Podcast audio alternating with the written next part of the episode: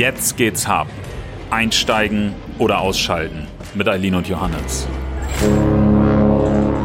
Moin aus dem Digital Hub. Schön, dass wir mal wieder die Zeit finden, mit einem spannenden Gast zu sprechen. Hallo Lena. Hallo. Eileen ist auch wieder mit dabei. Hallo Eileen. Genau, moin zusammen. Hi.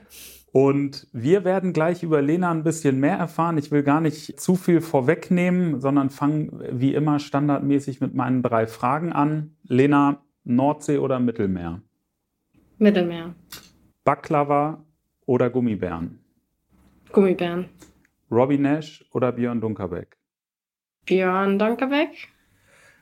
Anhand der Fragen könnt ihr vielleicht schon etwas erahnen, in welches Metier wir mit Lena jetzt eintauchen werden. Den Kickoff übernimmt aber Eileen.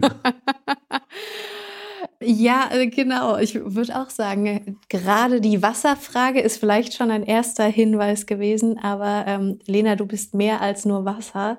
Zeitgleich kennen wir uns auch noch gar nicht so sehr. Deswegen ist immer gern meine erste Frage, wenn ich im Kalender sehe oder steht wieder ein Podcast an.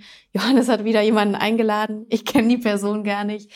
Lena, wer bist du denn? Willst du einmal ganz kurz erzählen, wer du bist? Ähm, vielleicht auch ganz gerne, wie du da hingekommen bist anhand von zwei, drei Erlebnissen oder Begegnungen aus deiner Vergangenheit, die dich besonders geprägt haben? Ja, also es war jetzt erstmal eine gemeine Frage mit Robbie Nash versus Björn Dankerbeck, äh, zwei Legenden aus dem Windsurfsport. Ich kenne beide persönlich, aber vielleicht kenne ich Björn ein bisschen besser. Deswegen habe ich mich dann doch für Björn entschieden. Falls er jetzt zuhört, viele Grüße. Wobei ich das natürlich bezweifle. aber ähm, ja, ich bin selber auch Profi-Windsurferin und ähm, das jetzt schon fast zehn Jahre lang. Erst habe ich im Slalom World Cup mitgefahren und da habe ich ähm, dreimal den zweiten Platz im World Cup erlungen und äh, zweimal ähm, zwei IFK-Weltmeisterschaften Titel. Also schon echt eine ziemlich erfolgreiche Karriere mhm. im Slalom-Windsurfen. Und jetzt, ähm, letztes Jahr bin ich gerade umgestiegen auf eine neue Disziplin und die nennt sich IQ Foil. Und es ist die neue olympische Windsurf-Klasse. Und zwar äh, foilen wir jetzt. Also wir fliegen durch die Luft. Wir haben fast gar keinen Kontakt mehr mit dem Wasser.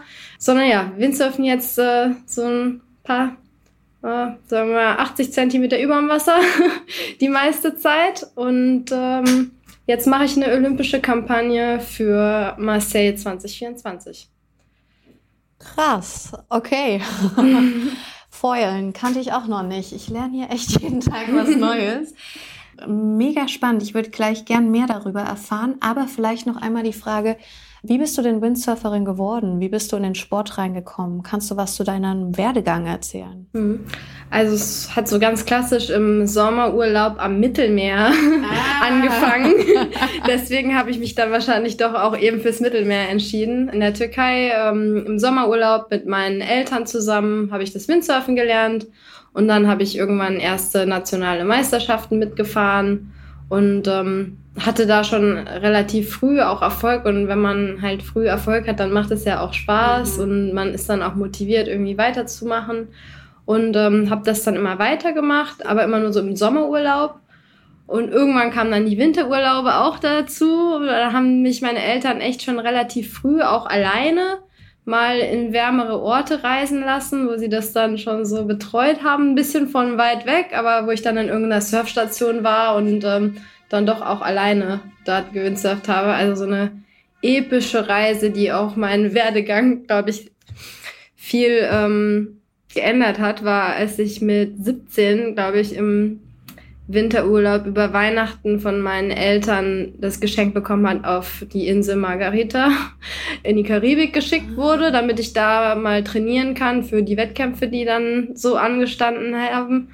Und ja, da habe ich so den Reiseaspekt des Windsurfens entdeckt und fand das einfach genial, wie man irgendwie an so viele verschiedene Spots gehen kann und dann aber wieder Menschen kennenlernt, die irgendwie die gleiche Passion für den gleichen Sport haben wie du und ähm, dadurch dann halt schon extrem connected ist, auch wenn man sich vorher gar nicht kennt.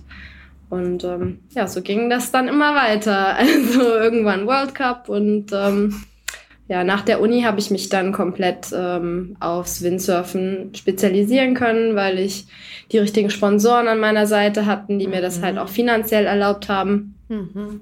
Und ähm, ja, nachdem ich mich dann auch komplett äh, auf den Sport konzentrieren konnte, wurde ich dann auch immer erfolgreicher. Spannend, okay. Also ich höre so ein bisschen raus, die Eltern sehr, sehr prägend ähm, mit den richtigen Urlauben und den richtigen Weihnachtsgeschenken. genau so war das. In Kombination, schön.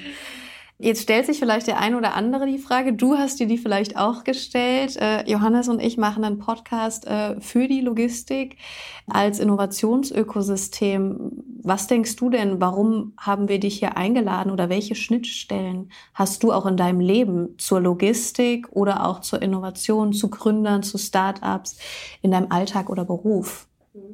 Mit Logistik habe ich äh, verschiedene Schnittstellen. Zum einen werden das ganze Windsurf-Equipment in Thailand oder China ähm, hergestellt. Mhm. Und da muss es natürlich erstmal nach Europa kommen. Und äh, da jetzt besonders durch Corona mit den ganzen ähm, Verzügen in Containerschiffen und äh, so weiter, merkt man doch schon, wie viel man dann doch wieder mit der ganzen Logistikwelt ja eigentlich zu tun hat. Normalerweise kriegt man das Equipment irgendwie und dann, wenn es auf einmal nicht kommt, dann merkt man, hm, okay, ist ja doch ein bisschen komplizierter, als man sich das vorstellt.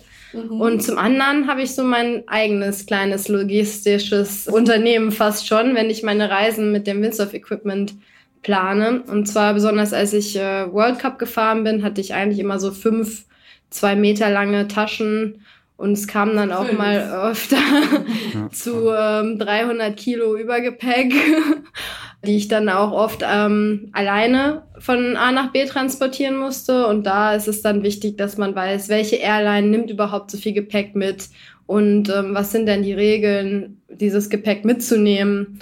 Und äh, ja, also da wiederum hatte ich ähm, früh in meiner Karriere auch Glück, dass ich äh, Turkish Airlines als Sponsor hatte. Mhm. Und äh, die haben mein Gepäck dann immer oder weiteres auch gratis mitgenommen. Aber sind auch für jetzt immer noch Airline meiner Wahl eigentlich meistens, denn äh, die Regelungen sind schon die besten eigentlich, wenn man es mit anderen Airlines vergleicht.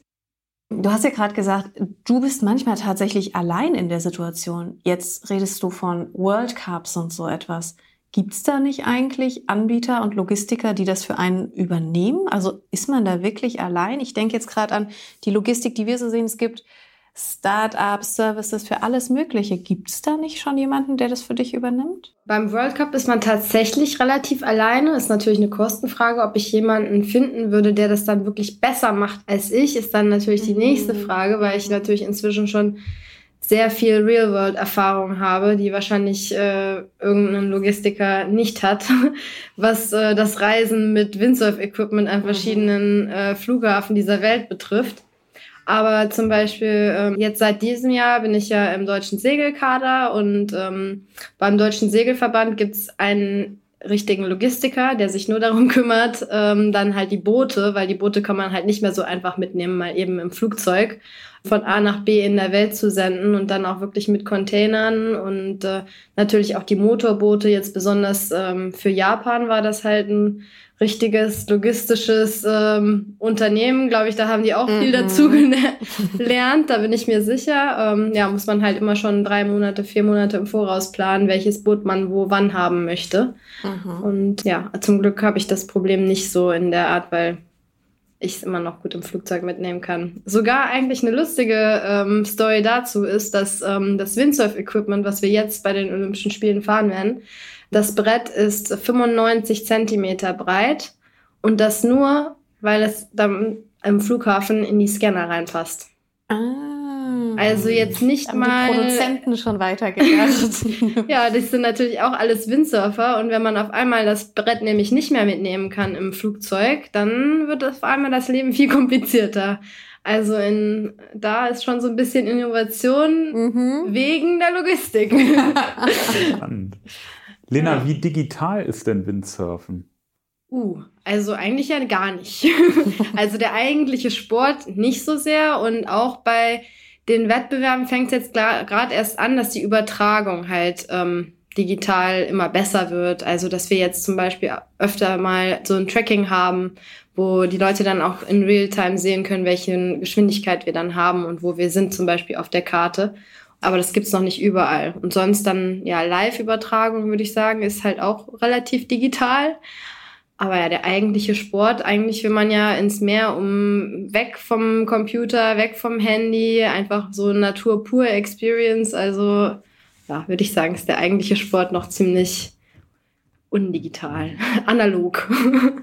Du bist ja global unterwegs, hast äh, schon viele, viele Länder bereist, an vielen Stränden äh, bist du ins Wasser gestiegen. Gibt es irgendwo einen Logistik-Hack, eine coole logistische Dienstleistung, die dir so in Erinnerung geblieben ist, die es vielleicht in Deutschland nicht gibt für Surfer? Uff, hm, also spontan fällt mir eigentlich nichts ein, aber ein ganz guter Logistik-Hack ist eigentlich über, würde ich jetzt sagen, weil das die App dann wirklich auch in vielen Ländern äh, funktioniert, in sehr vielen Städten global. Und das ist natürlich cool, wenn man einfach irgendwie aus dem Flugzeug aussteigen kann und schon weiß, wie man sich ein Auto bestellt. Und ja, es funktioniert eigentlich auch. Ich habe das jetzt schon ziemlich vielen Ländern benutzt. Funktioniert echt gut. Und da äh, kannst du auch dein Surfbrett mitnehmen, oder? Das gibt es, glaube ich, nicht in allen Ländern und in allen Städten, aber in den größeren kann man sich an aussuchen, was für ein Auto man haben möchte. Und man kann ja dann auch dem Fahrer schon vorher schon schreiben, meistens. Und äh, wenn man dann sagt, ich möchte ein großes Auto und ich habe ein Surfbrett, dann geht das auch. Also das habe ich auch schon gemacht. Spannend. Vielleicht ein Punkt. Johannes hat gerade gefragt, wie digital ist euer Sport oder dein mhm. Sport? Was mich nochmal interessieren würde, was wir hier in der Logistik oft sehen, sind diese ganzen Themen Digitalisierung, Nachhaltigkeit. Das sind extreme Trendthemen gerade, wo wir zum Beispiel das Thema CO2-Reduktion ähm, und so etwas sehen. Mhm. Was sind denn so Trendthemen bei euch im Windsurfen oder im Sport allgemein? Deckt sich das mit dem oder habt ihr ganz andere Themen, mit denen ihr euch beschäftigt? Ja, doch, das sind auch die gleichen Themen eigentlich. Also jetzt besonders Starboard, die Marke dessen Bretter ich fahre und für die ich auch arbeite. Die sind auch sehr innovativ in dem Bereich und versuchen halt so gut wie möglich die Rohstoffe, die in die Bretter gehen, durch nachhaltigere Materialien zu ersetzen. Es ist aber bis jetzt noch nicht wirklich möglich gewesen, mhm. die Bretter super nachhaltig zu machen. Und um das dann wieder gut zu machen, sozusagen, ähm, haben sie jetzt auch so ein Plastik-Token-Programm, aber ihr eigenes wo sie halt wirklich ihre eigenen Teams an den Stränden in Thailand haben, die dann den Müll aufsammeln, dann wird der gewogen, dann gucken sie ja. Und ähm, was wurde da eingesammelt, wie viel Kilo. Und dann am Ende wird halt eine Rechnung aufgestellt und dann wird für jedes Brett 1,1 Kilo Plastik aufgesammelt, mhm. was produziert wird. Und ja, 1,1 mhm. Kilo Plastik ist halt der jährliche Verbrauch pro Person, der ins Meer geht. Also kannst du dann als Kunde mhm. deinen jährlichen Plastikverbrauch sozusagen offsetten. Mhm. Und ähm, genau das gleiche für CO2. Pro Brett wird eine Mangrove gepflanzt. Okay. Und ähm, auch in Myanmar, also in der Ecke Südostasien. Mhm. Und für die Teamrider äh, werden sogar auch Mangroven gepflanzt. Also jedes Mal, wenn ich von A nach B reise, ja. ähm, gebe ich das an unser Eco-Team weiter und ähm, dann wird halt übers Jahr hinweg ausgerechnet, wie viel CO2 ich verbraucht habe durch meine Reisen und ah. je nachdem, wie viel das war, werden dann Mangroven gepflanzt. Und somit äh, habe ich keinen CO2-Fußabdruck äh, dank äh, Starboard. Ich wollte mich gerade fragen, wie verträgt sich das, wenn Nachhaltigkeit dir wichtig ist und du durch die Welt jettest? Ne? Da, puh. Ja. Aber okay, da habt ihr ein Kompensationsprogramm. Mhm. Genau, ja. Also am Ende ist es natürlich besser, wenn wir überall irgendwie mit der Bahn oder so hin könnten. Mhm. Und ja, wenigstens ist der Sport, wenn man dann am Strand ist, dann äh, verbrennen wir kein Gas oder ähnliches, sondern mhm. benutzen nur den Wind. Aber ja, um da hinzukommen, fahren wir auch meistens mit dem Auto oder halt auch ja. mit dem Flugzeug. Also ja, mhm. es ist halt nicht sehr nachhaltig mhm. und ja, ist natürlich auch keine Lösung, mal zu sagen, ja, ich verbrauche und dann mache ich es wieder gut. Aber ja, ja. ist jetzt nun mal so. Kannst du beurteilen, wenn du an den Stränden bist, an unterschiedlichen Orten, hier liegt mehr Plastikmüll als an anderen Stellen? Oder fällt das auf oder konzentrierst du dich dann wirklich nur aufs Wasser und die Wellen?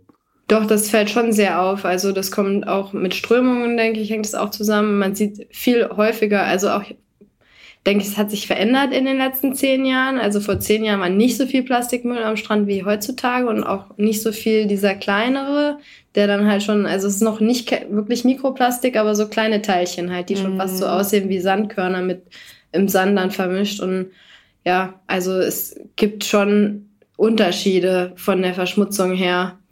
Und es kommt halt auch oft auf die Windrichtung an. Also wenn es ablandig ist, fliegt es halt schnell mal raus. Und wenn es auflandig ist, merkt man dann, wenn äh, mehrere Tage es auflandig war, auf einmal der Strand voller Plastik ist zum Beispiel. Ja, und Südostasien ist äh, auch richtig schlecht dafür. Und ähm, in Cape Town bin ich auch häufig äh, im Winter. Und da wird auch, glaube ich, echt viel Kanalisation ins Meer gepumpt. Also das ist ja ist zwar kein... Ähm, mhm. Ab und zu waren dann mal also Strände gesperrt und es roch auch richtig schlimm. Also also wir haben schon gehört, dass Windsurfen viel mit Logistik zu tun hat, dass das Thema Nachhaltigkeit euch oder dich insbesondere natürlich auch umtreibt.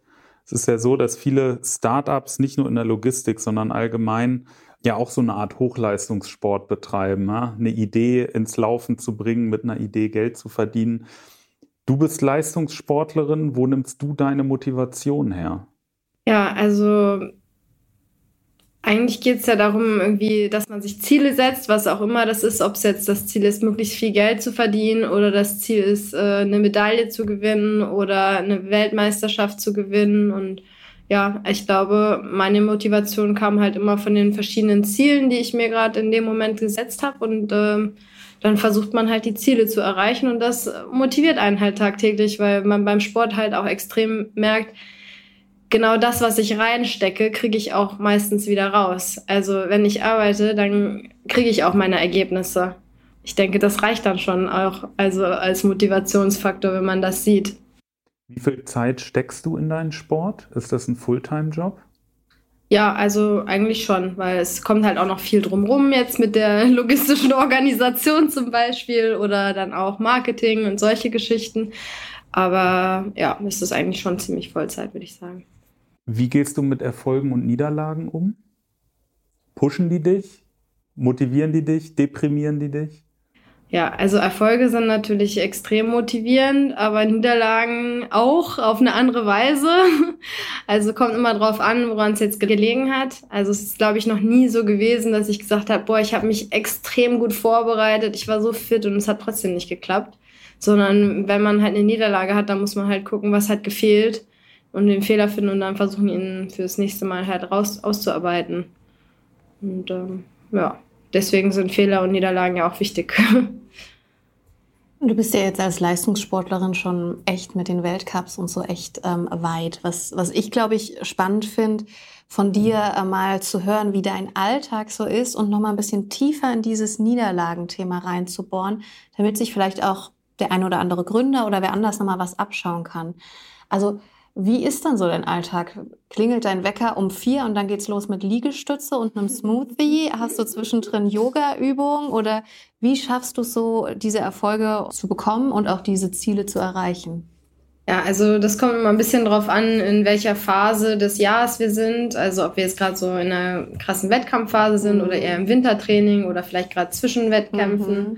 Also meistens ähm, versuche ich den Sport eigentlich eher nach zwölf zu legen, okay. weil ich morgens doch viel auch am Computer arbeite. Also ich arbeite noch part-time auch im Marketing mhm. und ähm, habe jetzt gemerkt, dass ähm, bei mir das Hirn nicht so gut funktioniert, nachdem ich extrem viel Sport gemacht habe, sondern danach möchte ich dann irgendwann nur noch auf der Couch liegen und leiden oder dann halt Yoga machen und mich entspannen und äh, kann mich dann halt einfach nicht mehr so wirklich gut ähm, auf irgendwelche Themen am Computer konzentrieren und will das dann auch nicht mehr. Deswegen, wenn es irgendwie möglich ist, versuche ich das eher in den Morgen zu verlegen mhm. und dann ähm, mittags bis abends dann den Sport zu machen.